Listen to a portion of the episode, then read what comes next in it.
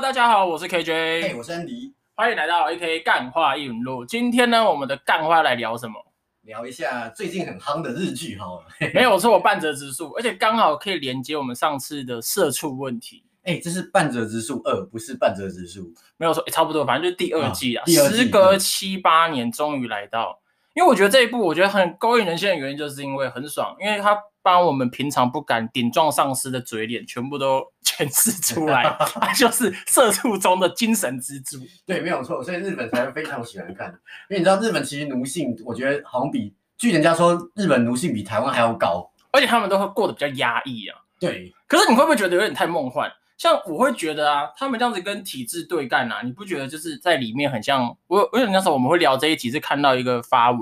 我觉得在里面很像童话，就是很像现实中很像童话故事啊，只有在剧里面才可以像神话。你觉得这有可能吗？我就觉得有点太夸张了。我是觉得现实中一样能够做得 到，只要你有种的话。只要你没有担心薪水的问题的话，对，但是你没担心薪水问题的话，对，哎、欸，说到这个，我想到一件事，我看到一篇贴文，那个人说日本的贴文，他说他的好像主管还上司看了半泽直树之后，他就模仿半泽直树在一个董事会上面直接开干所有的董事长， 结果下一秒他的那个年那个叫什么年终奖金直接没有拜拜，然后那种特别的假直接被砍掉，薪水也全部消失。所以我跟你讲，坚持原则有点太浪漫，我就觉得不太可能。只要你不怕没有钱的话，那我问你哦，假设说，因为我们看我们今天这一集有剧透，所以没看过的人可以先赶快关掉，有看过可以的先关人掉对就可以加入讨论，你会更有代入感。对，先看完再听这一集。对，我先问你啦，如果最后一集对不对？就是你已经就是踏入到事件的核心了，就是关于那个银行的那件事情啊，嗯，就他对方要给你可能十亿、二十亿这个天价，要你这样跪一下，要你就是假装睁一只眼闭一只眼，你可以吗？二十有会。 那我们这一集好像就录到这里了。 没有没有没有没有没有没有，不是这样子。所以我的不是这样原讲我们的原则是可以称斤论两， 是时候就卖掉。每个人都有一个价，对，每个人都有一个价。不是啊，不是啊，应该是说这个东西就是攸关到理念的理念的问题，对不对？那今天收贿的又不是半折指数，是反派，对不对？但是问题就是因为半泽直树就已经拿捏到大家所有的把柄嘛，嗯所以所有的反派就说，不然你就睁一只眼闭一只眼，你就跪一下装作没事，我们大家一起更好。嗯，但是他没有说你跪下我给二十亿啊，没有，但是你跪一下，你就只有利益可以拿嘛。那如果你跪一下二十亿，你可以吗？你会变成半泽安迪，还是你就要当成就是跪下安迪？我不跪好了，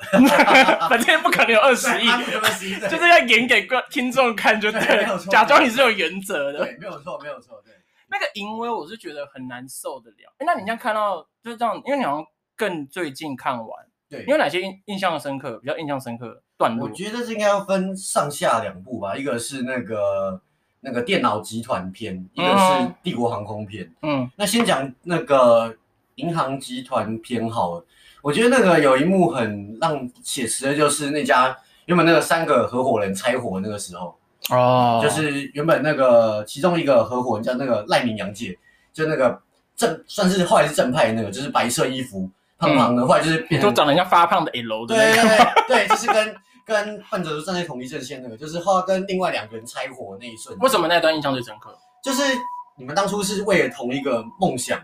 为了同一个理念去成立一个集团，但是后来因为你们彼此之间不和的关系，导致你们三个人两个跟一个人分歧的情况下，然后导致这个拆伙，那就变成是说会衍生出这个这个公司它因为股东的关系，会变成是为了要获得这个权利，或者是为了掌握到更多的资源而去做一些你心有戚戚的是你遇过这种状况是不是？没有，我会觉得说就是你们当初为了同一个理想去奋斗，然后到最后为了因为利益的关系，然后拆散，你觉得拆散很不舍得这样？对，导致最后变成是要尔虞我诈去斗争一些事情的情况下，我觉得这还蛮感伤的。哦，还你这样讲，我有一段印象深刻，建立在你说的这一段，他好像后来还特别留两个位置那一段。对，没有错。对不对？然后那一段我印象蛮深刻，我是比较久之前看完，但那一段我印象蛮深刻，会觉得保持初衷跟，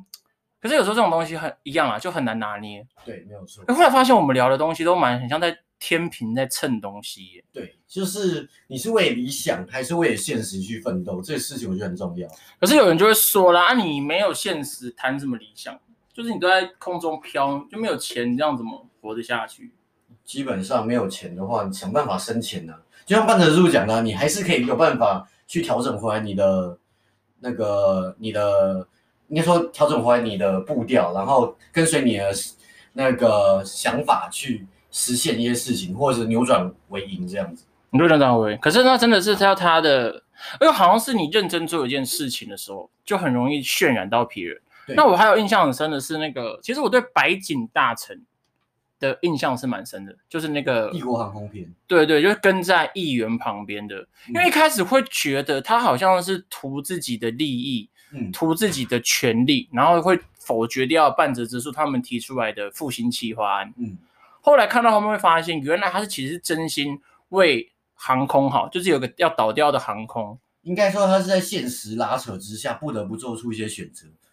不对得不成为一个傀儡或棋子去做他内心不想做的事情。看，可是哦，因为他又被那个老头给对控被那制个老，头七那个步大老反不派控制。那再来就是因为后面他就是后来被半泽直树的老婆，他不是送他一朵花吗？嗯什么代表什么诚实、桔梗桔梗、什代么表诚诚实，对什么刚正不阿之类对那类的，打动到对你有你有这种感动的瞬间吗？有，特别是那个他老婆给他另外一朵，哎，是给半泽直树还是谁龙胆？哦，代表正义正义，正义，那正那义。一幕我非常的有感觉。看你对家应该插满龙胆啊，你对就是一个正义之士啊对，，我觉得这一段非常的非常的有意义。对，你就非常的，你觉得有 touch 到你的心，对是不是？哎，那没你错那你怎么看大和田跟半泽他们两个人的关 系？因为他们第一季就是一个打死不相往来的死对头，就看到对方就巴不得把对方直接掐死的我那一觉种。得大和田就是这整部戏的其中一个灵魂人 物，你知道吗？他是从他才是主角， 对他才是主角，你知道吗？就是他的各种演技啊或表情，你知道吗？从第一季的跪下的大反派到这一季变成是一个亦敌亦友的，你知道感觉，你知道吗？哎、你这样讲到重点，他比较像主角、他的心境转折比半泽直树大。半泽直树从头到尾就是一个职场子，对，对，就大和田从一开始完全利益自私导向，到后来呢，他为了行长，为了银行贡献自己，甚至呢破天荒跟半泽合作。哎，那假如是你，你有办法吗？因为像对你来说，你是一个很正义的人。如果假设啦，有个人曾经背叛过你，嗯，为了利益就背叛你，那把你搞得很惨。应该说他是搞他爸爸，没有我说，假如说你嗯你自己遇到这种状况了，就是有个人背叛你，就是你的死对头嗯背叛你了。但你们今天为了要一起解决一件事情，你你会有办法跟他合作吗？可以啊，我觉得为了大义，势必得做出这样的选择。哇对吧塞，拍手因为哎、那在我看来，任何敌人都是可以和好的。说说得到，没有永远的敌人，也没有永远的朋友，对，没有错，就对了。对，就对我来讲，大和田他算是一个反派，但是他其他有他的理念在，就是那你觉得他理念是什么？ 他理念虽然是利益导向，应该说他其实为为自己着想大过于一切，但是站在一个，我觉得他在就是这整个戏剧当中，他有慢慢的被半泽直树给感染到，就是对于一些嗯半泽直树的理念，虽然说他嘴巴上不认同，但实际上身他体很诚实对，他身体很诚实的去慢慢的接受这一切，你知道吗？有，就他一样还是坚持为自己好嗯，但是他的位置啊，他之前是可以为了自己好，完全牺牲大局。对他现在一样是为了自己好，但他会想办法兼顾大局，为了自己好，好像有点 something different 的感觉。他有个口头禅啊，就是什么哪一个报恩什么的，什么有恩报恩，对知恩图报，对，是知不恩是图？报，对，我这觉是得这谁说的？这是大和田啊也，是大和田说对，所以的。我觉得这就是他的理念，哦，你这样讲有道理，因为对后来行长在第一季发生的那一堆阿力不达的事情，就大和田第一季的瞎搞之后，行长不但没有把他 fire 掉，对，还把他留着。我觉得这就是一个他内心中最强烈的一个初衷，就是他无论用任何拙劣或者是正当的方式去做事情，但是他都没有抛开他这个内心最要做的事情。就好比说他第一季的时候，嗯，把半泽直树爸爸搞得很惨，搞到自杀。嗯那后来这第二季做结局有讲，就是无论哦怎么样，他还是会以银行的利益为重，就是如不管怎么样，他还是会做出同样的决定，因为不借借钱给他爸爸是一个对银行最正确的选择。哦，你这样讲又想到，这应该是半泽跟大和田理念最大的差异点吧？对，就没有都错是为了银行好，但假如今天有一间公司要倒闭，半泽会去想办法去整合资源，把公司救起来。对那大和田就是不给你钱，你自己去想办对，法就。是为了利益，他可以抛下任何的任何的舍弃任何的旗帜，或舍弃任何就是没有利用价值的东西欸。可是像现实很残酷诶、一般公司要的员工也都是大和田这一种，没错，没有错，的 确，我我直说接真的认同，直接直接不反认同对，这个样子才能这个话长久题没有办法下去，对，没有错直，接认同。没有错。那你自己你自己会这样做吗？我觉得我没办法，因为我真的是一个比较是梦想大于理想的人，这样这样不会很累吗？很累啊。我现在就觉得自己很累。 那为什么？那你觉得这么累，到底为为了什么啊？我觉得就是跟半泽直树一样吧，坚持一个自己的理念跟价值这样子，哦就是为了这东西，我不能去屈就现实面的一些东西，比如说真的是以利益导向为出发点。我觉得他们，我后来看，我之前第一季看，我觉得大和田就是一个坏人就对了。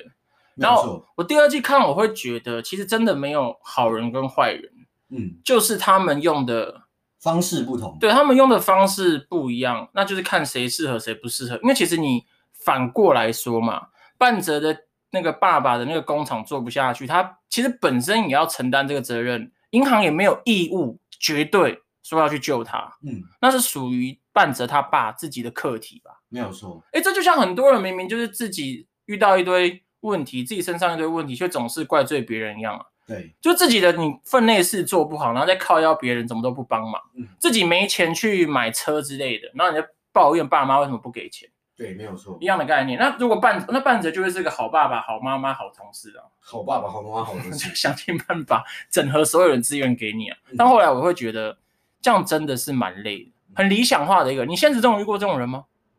我啊、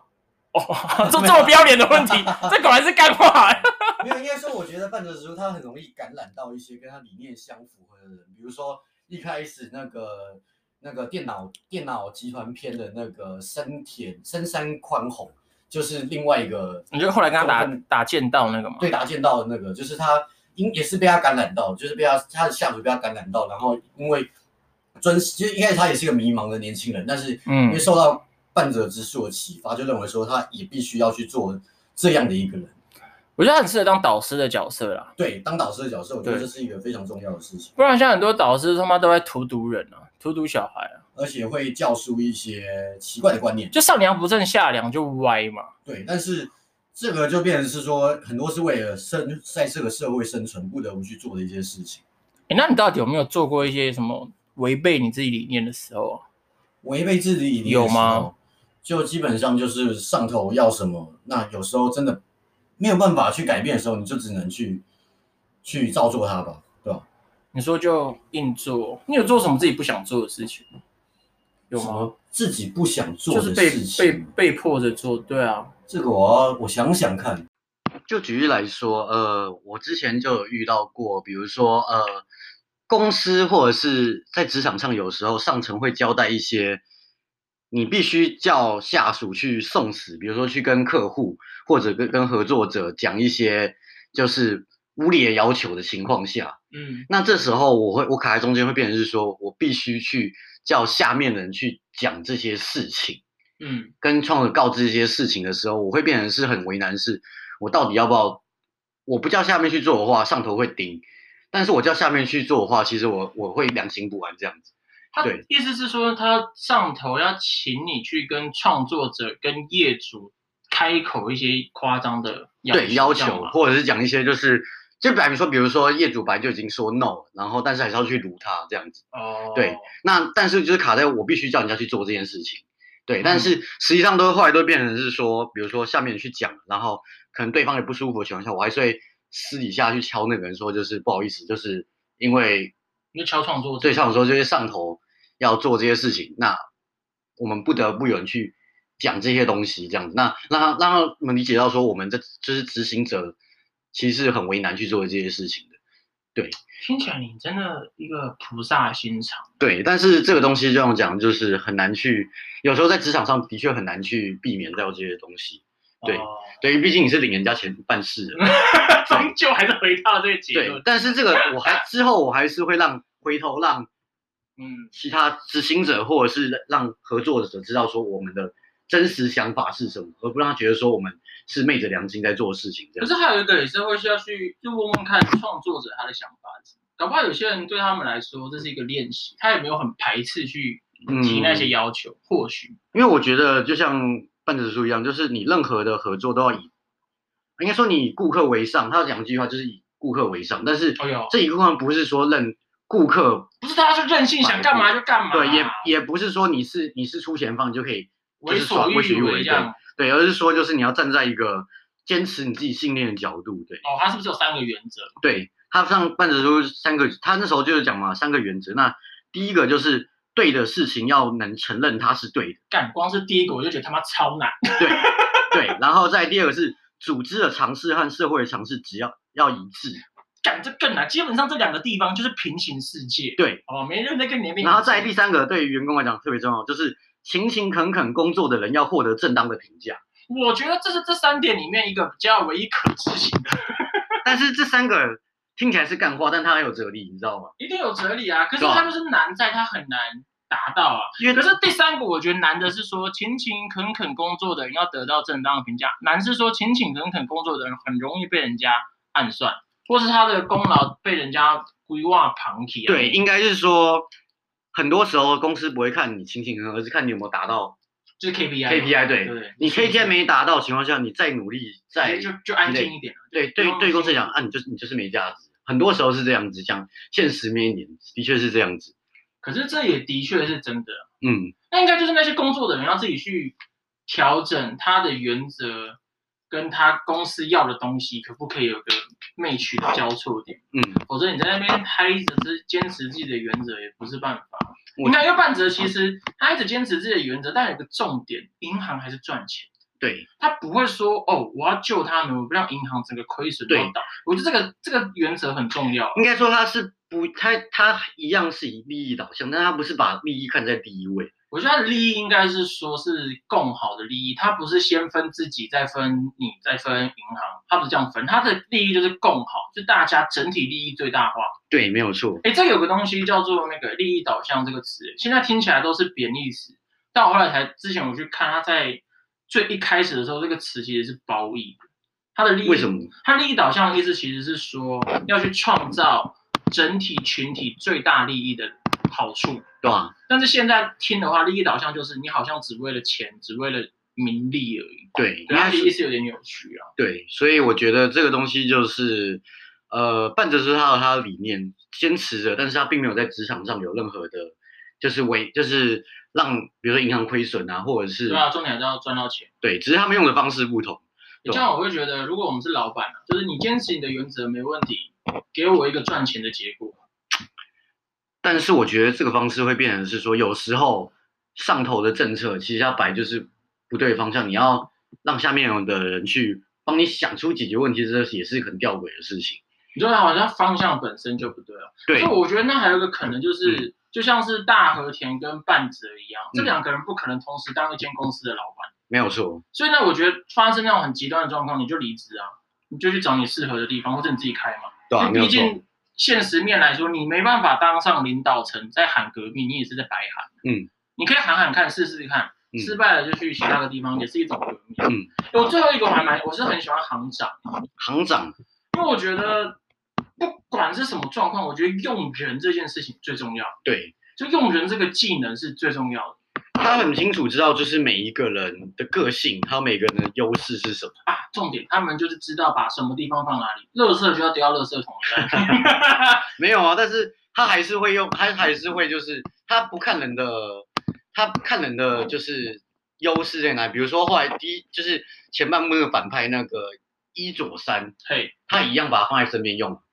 有啊，光是大和田放在身边用就很了不起了。对，因为他知道他有优势存在。而且二来是他后来把半泽第一季结束，半泽解决了心头大患之后，他竟然把半泽调走。对，我觉得这个那时候我看，我以为他是最后的大坏蛋，后来第二季才知道他的用心良苦。他让他到证券行去看一看外面的世界。然后第二个原因是他真的留在本行的话，他会引来大和田那一派的攻击，对，行内就不会这么和睦相处。嗯所以我觉得行长算是真正最厉害的人。没有错。对，然后其次是就是上户彩，上户彩，他老婆。就是他老婆，就是这么熟啦。嗯，哎、上户彩他最后一集很感人诶、欸最后一集就是当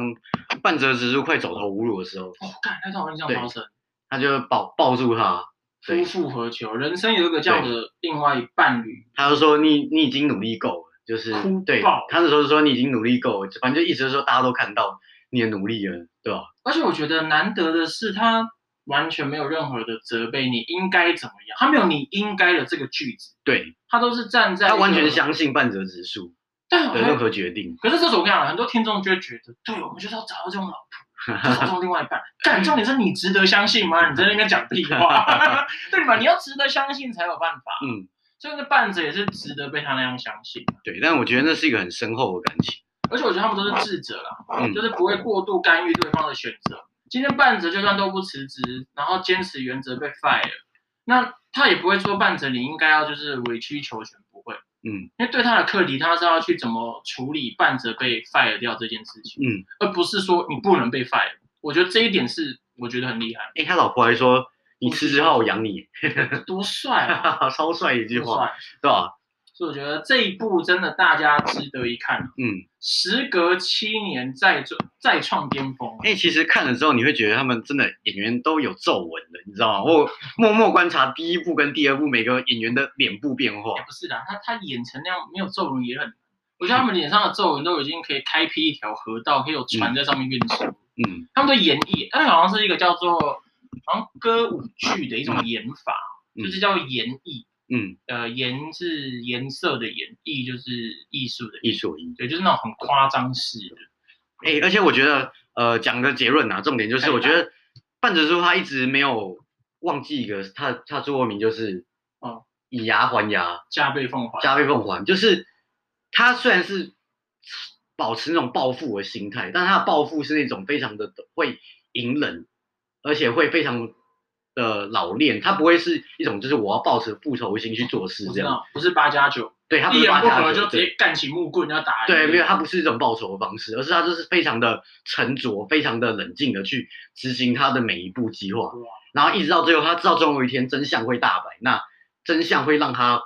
获得大家的认同，就这样是子。时间会证明一对切，就而且像嗯那种静水深流啊，对，就像他那时候有一幕是在银行那个记者会那一幕，嗯，你还记得吗？就是他在那个记者会那时候说要放款、放贷款，哦，然后不是说原本是说每一家银行我知道都都只有他们东京银行不不拒绝嘛，拒绝，但其他家原本是说都要同意。对但啊会，变成说，大家每个人说好，我们参考主要银行跟次要银行意见的时候，那时候就发现原来大家都已经被他感化了。对，大家不敢讲话的时候，由他来发。 我觉得他们发出那群人根本就只是想收回钱，又没那个种，好不对好？没有错讲的这么好听，对没有就是一错群他妈见风转舵，这个 对，没有错。。讲的这么好听。但但那时候我就觉得啊，终于就是半泽直树表演的机会来了，你知道吗？那时候我就单纯想看他秀啊，我对就觉得前面的人没有那么伟大，啊对对，但是所有人就等着看他在秀，你知道吗？对，就等于说他把一些大家不敢讲的话说出来了。嗯像我们最近有看到一个理论叫做沉默螺旋的理论，哦，我知道，对，就是当大家都不敢讲话的时候，那就大家越来越安静，大家越没来有越人安静。发但言其实每个人心中想的都一样，其实跟那个搭公车要下车一样啊，大家都是觉得下一站有人下车，不按下车铃，然后大家就在等对方下车，对等对方按，然后就是过了这一站了，对。就一样的概念。所以当大家都不讲话的时候，有一个人跳出来讲话的时候，那个人就会成为大家心目中的英雄，大家心目中的主角这样子。 所以我们最后呢，都愿大家成为职场中的半者之数，成为自己的英雄，好不 好？哈哈哈好哈好励志 好哦！励志哦！好这励是志哦这完全没有干话的感觉啊，还是半泽直树本身就是一个干话人物， 说哎到一个很棒的结论，对根本不可能。他到底是不是神话，还是现实中可以实现的人？ 我觉得现实中你做的就是笑话，啊对，没有错。但我真的很想做，你知道吗？我等着看笑话。真的很想要叫某一些人给我下跪，你知道吗？给我老老实实的道歉，超笑。 对啊吧好了，我们今天这一集就到这边，好不好？我们跟大家下次空中再见， ？OK，好，先这样子啊，再见啦，拜拜拜拜。